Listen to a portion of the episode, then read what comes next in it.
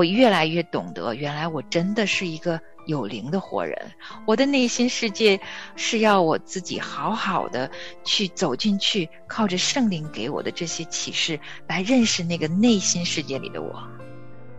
太多的时候，我自己这些情绪闷在里头，我不知道怎么表达。但是，一读这些诗篇，一听到这些诗篇，我里边似乎就被疏通出来了，抒发出来了，替我说了。就像一个孩子，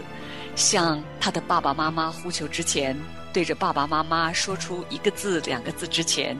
先来听一听爸爸妈妈对他所说的话。不管我们身体外在是怎样的反应，我们的情绪是如何，但我们内心深处向着上帝的这一份呼求，上帝他是多么愿意听啊！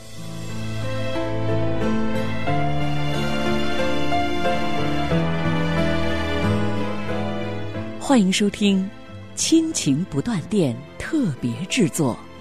《忧郁症重生之歌》。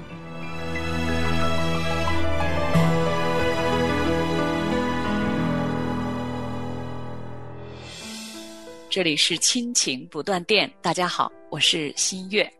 大家好，我是梦圆，欢迎您收听今天的节目。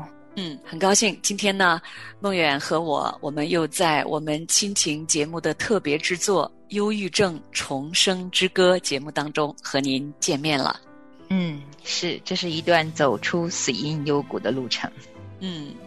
一说到忧郁症哈，我们就知道这是跟我们的心、跟我们的情感、跟我们的思维有关的内容。当一个人他现在忧郁的状况当中的时候呢，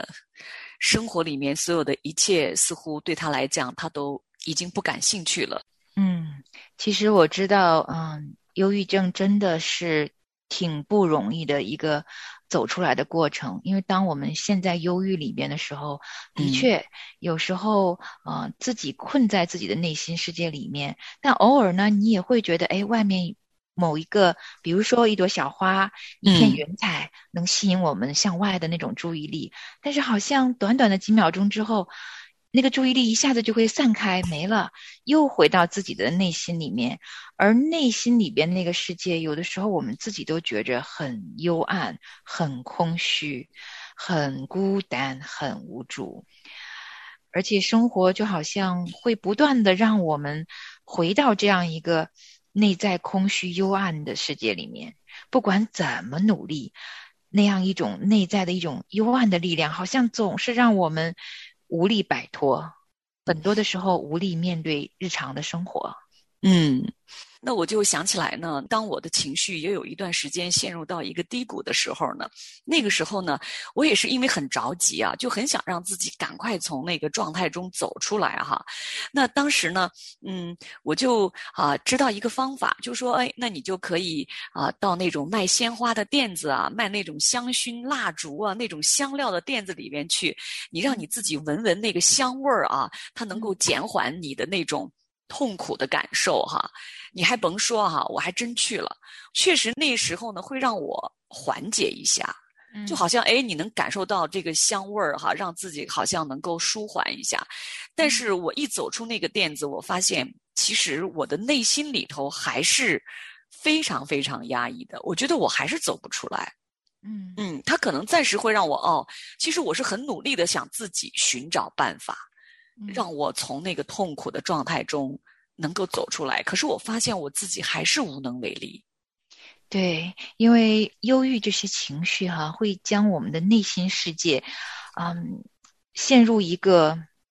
很幽暗的一种场景吧。它是一种负能量，或者这样说，它是个负能量。这个负能量藏在我们内心深处，但是我们外面啊，有时候。很多人看我好像很正常，觉得哎，梦圆你你每天乐呵呵的挺好啊，嗯，能够日常生活照顾孩子，生活起居都很好啊，而且啊，正常去教会，也有正常日常的工作交友，你没有任何问题呀。他们不知道，其实我内心里边在打仗，嗯，我内心有内在世界里面有那么一种让我其实完全。不想对外的那么一种力量，就是我称之为负能量，但是其实是很难用言语来形容的一种黑暗。而我只能独自去面对。我觉得这个太累了。就是外面的人，其他的人，再亲的家人，他也不能理解。其实你正在打仗中，有的时候那种负能量拉扯到我，把我带到一个非常幽暗的地界以后呢，我真的要靠着我自己的意志力，有时候都扛不过去。嗯，那种无助感，那种疲惫感，嗯，经常的回来。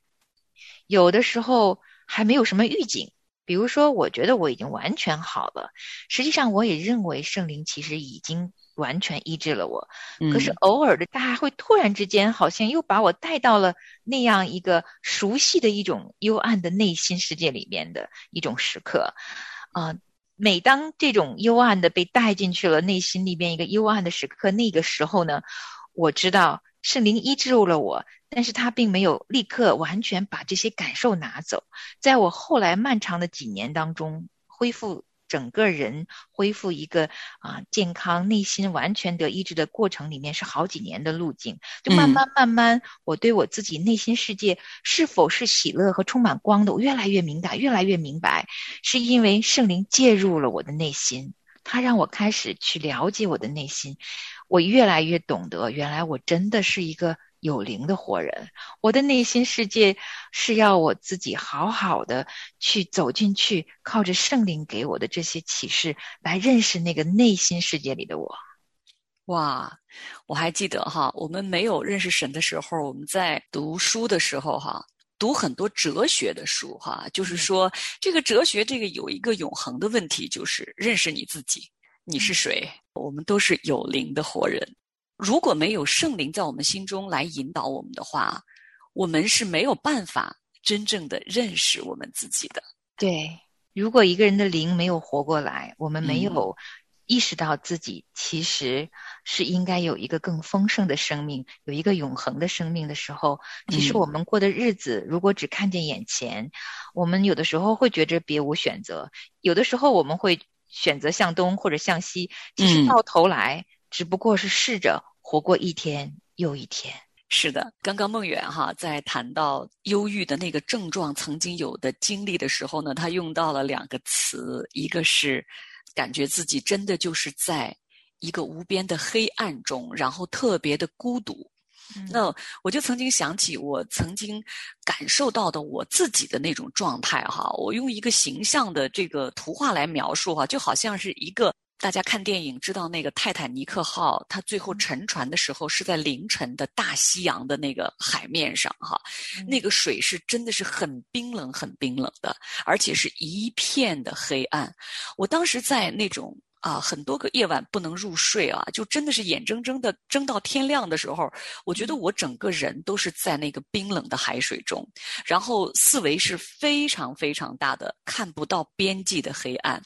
而我就在那个黑暗而冰冷的这个海水中，我觉得我真的就快要沉下去了，然后我。我觉得我不能够这就这样沉下去啊，似乎是那种本能的一种求生的欲望啊，我得活下去啊，哈，要求救啊，哈，嗯，我们该向谁求救呢？是啊，其实我们是有选择的，嗯，我们有的时候觉得自己真的是别无选择，没有出路，但事实真理是我们有选择的，其实。有时候，当我们内心的誓言告诉我们没有选择的时候，这个意念啊，它本身就是一种想法了。其实我们是有的。我们啊，在上一次的时候，我们也提到，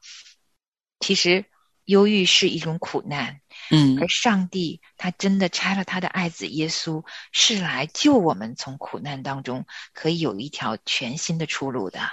是的，那么我们将会用啊这一次和下一次的啊两集节目呢，来跟我们大家进入我们一个新的主题，就是呼求上帝。其实啊，上帝真的跟我们整个华夏民族不远的，嗯，因为我们但凡稍微去接触一些呃之前上古时代的那些祭祀方式，我们都知道，其实都有求问上帝，向天求问。普通老百姓遇见。难事儿的时候也会说哇，这老天爷问天，其实问天这个已经是我们每个人心中啊都知道，其实是有上帝的存在的。嗯，只是我们可能有的时候遇见困难的时候，并没有这种习惯，或者是说我们因为很多的时候不知道上帝是这么真实的包围着我们每一个人的，嗯所以我们感觉不到他在，也没有办法在我们深陷痛苦的时候还来求问这位上帝，因为我们会埋怨他还来不及呢。嗯就是会质疑他真的在吗？我为什么这么苦，你也不理我？就是这些情绪可能都是障碍我们没有办法选择向上帝呼求的这些原因。但是上帝真的在，所以如果我们特别孤独的时候，真的周嗯围没人能听你说话的时候，其实如果听听内心里边那个声音啊，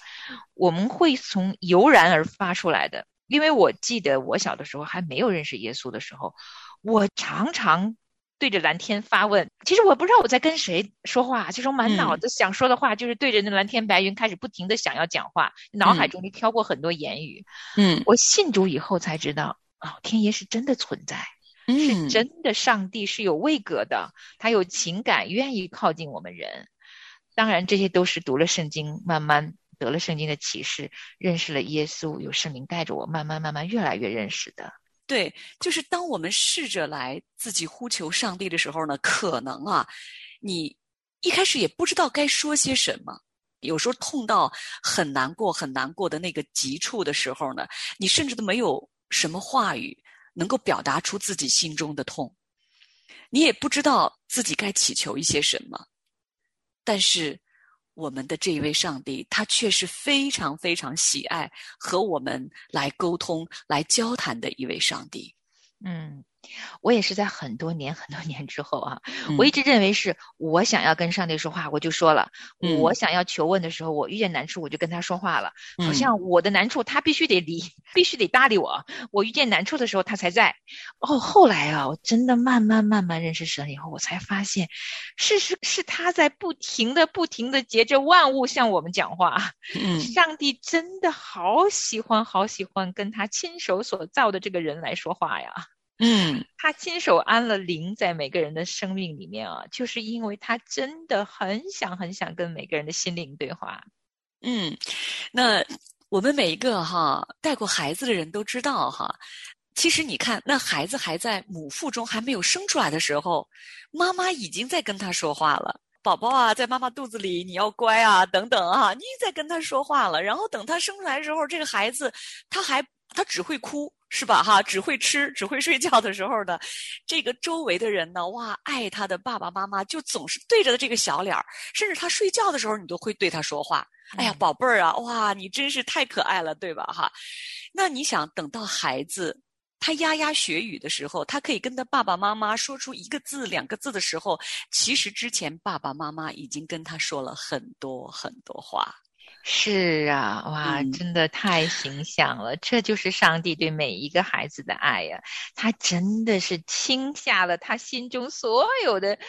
想念、所有的教导、所有的慈爱、所有的喜爱，都在他嗯的话语里面，想要跟他的子民说。嗯，所以呢，当我们觉得上帝似乎让我们感觉遥不可及的时候，那很可能是这个感觉在误导我们，以为上帝离我们远。上帝呢，他也透过他所启示的这本圣经，从头到尾在对我们说话。当我们要来明白如何来跟上帝呼求的时候，我们要首先也要来听一听我们的上帝跟我们说了些什么。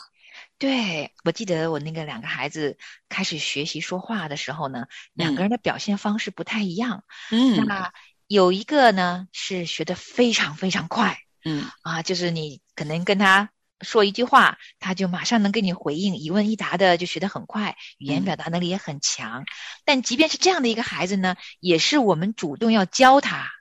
他也是先从模仿开始。嗯。然后爸爸妈妈说什么，他先从一个词、两个词慢慢成为一句话，那一点一点的，他就开始学会了说话。说话表达是一个学习的过程，那第二个小孩呢出生的时候呢，他的语言能力呢就稍稍的发育的比哥哥慢一点。然后呢，他就教他一遍不行，两遍不行，不停的教，不停的教，然后他才学会一个词两个词，然后慢慢表达。虽然两个人的学习的啊时间点啊方法啊都不太一样，但是呢，我知道都是要我先。教给他们，他们要一个词一个词慢慢慢慢学会，而且最最关键的呀，就是我在教他们，他们在跟我学的这过程里面，好亲呐，嗯，就建立了好亲密的关系。我相信这也是上帝愿意看到的。他启示给我们的圣经，在教我们跟他说话呀，让我们知道我们不是跟着我们自己的感觉走。虽然我们在他面前可以想哭就哭，想笑就笑，但是呢，上帝把该如何跟他好好的呼求，告诉了我们，就相当于是一个慈爱的父母，谆谆教诲啊，嗯，告诉我们该怎样说话，我们只要跟着学，我们就慢慢学会该怎么样跟上帝呼求了。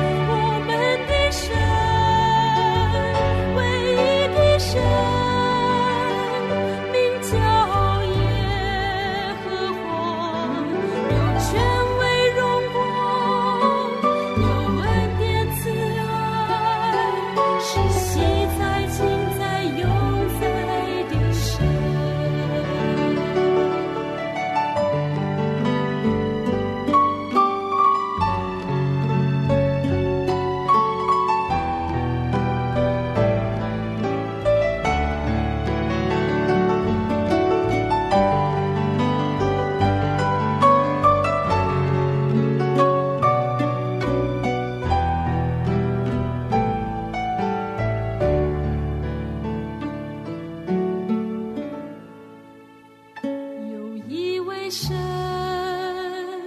有权能创造宇宙万物，也有温柔双手安慰受伤灵魂。有一位神，高坐在荣耀的宝座，却死在世角挽救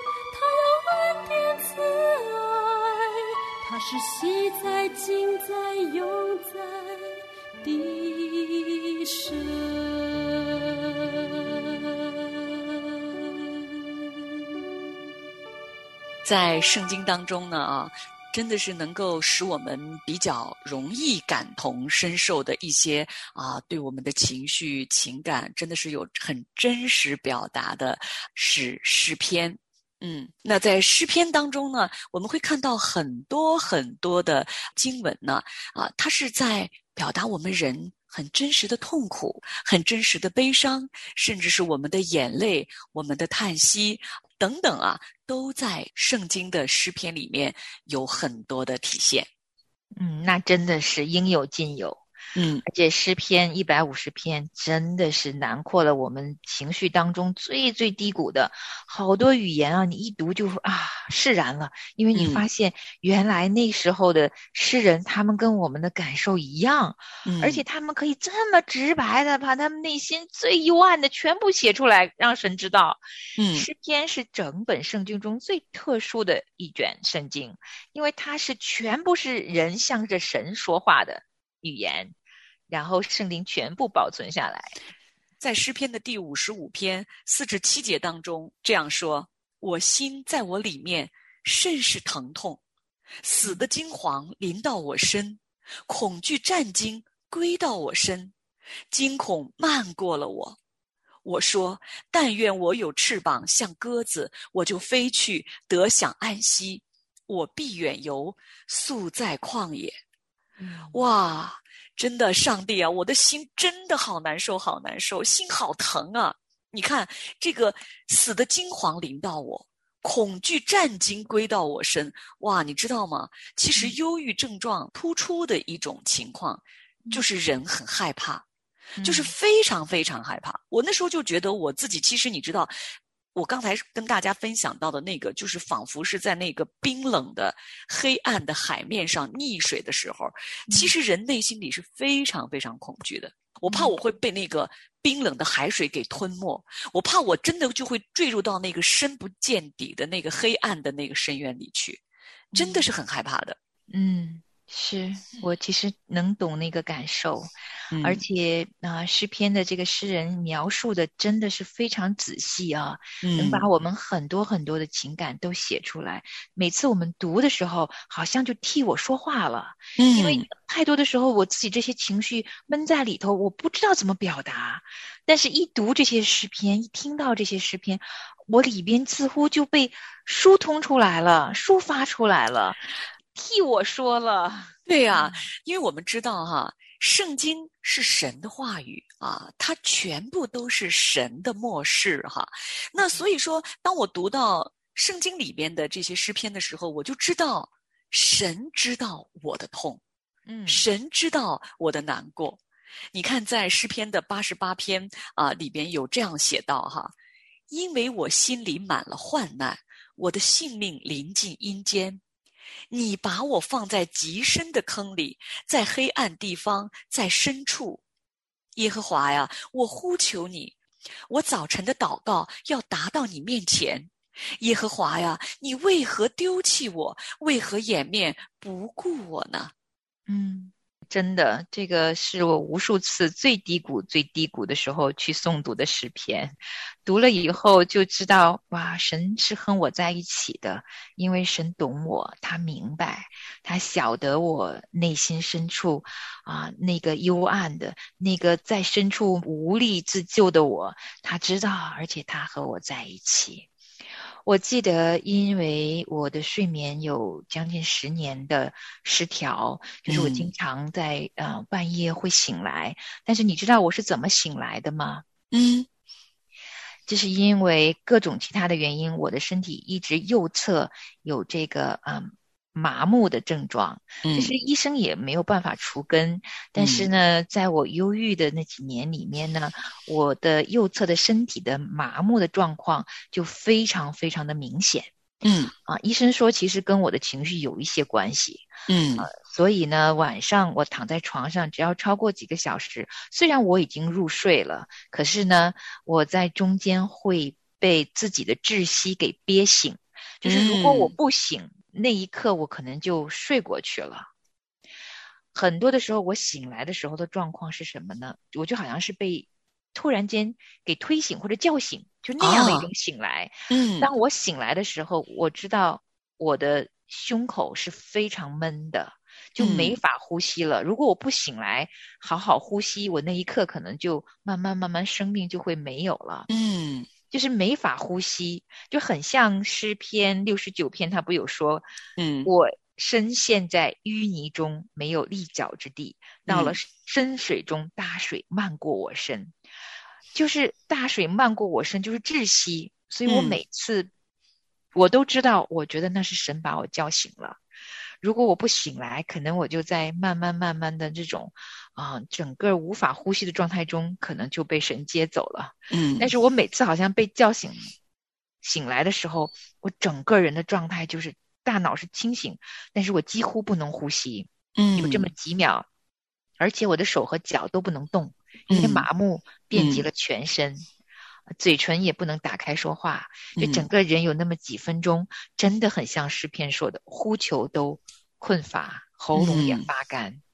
就是只能在心中知道是上帝把我叫醒了。嗯然后那一刻，虽然眼睛能睁开，所有身体四肢都是不能动的。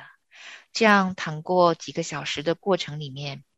真的是无数次、无数次靠着神的恩典，可以跟上帝呼求，一晚又一晚度过了将近十年啊。就是神也真的很怜悯我，慢慢就把我全部医治好了。但我确实走过那些，就像大水漫过我身，完全好像要窒息、不能够呼吸的夜晚。哇，梦远，刚刚听你讲你的这个经历的时候哈、我还是第一次听你说哈，第一次知道真的是非常的危险，嗯但是真的是神也如此的慈爱，他的大手从来也没有离开过你啊，你睡着，你醒着，他都和你在一起。对，很长一段时间，我非常笃定是神把我叫醒了。就是很多的时候，我们每一个人的苦难可能不一样，可能会有不同的方式。也许你是嗯因为人际关系，也许是因为过度的疲惫导致你有嗯忧郁的这种症状，真的成因不同。就像之前我们分析过，非常复杂。嗯非常非常的呃多重原因，真的每一个个体都不一样。而我们现在来到我们现在跟大家分享的向上帝呼求呢，似嗯乎听起来我们似乎也不是在解决忧郁症本身的问题，嗯我们尚未去涉及跟忧郁症相关的一些细节，我们还是在跟大家说，要好好先学会向上帝呼求，因为嗯这是直接入我们内心深处啊。嗯不管我们身体外在是怎样的反应，我们的情绪是如何，但我们内心深处向着上帝的这一份呼求，上帝他是多么愿意听啊！而且他已经在那里了。让我们打开圣经，打开诗篇，就像一个孩子向他的爸爸妈妈呼求之前，对着爸爸妈妈说出一个字、两个字之前，先来听一听爸爸妈妈对他所说的话。有一位神，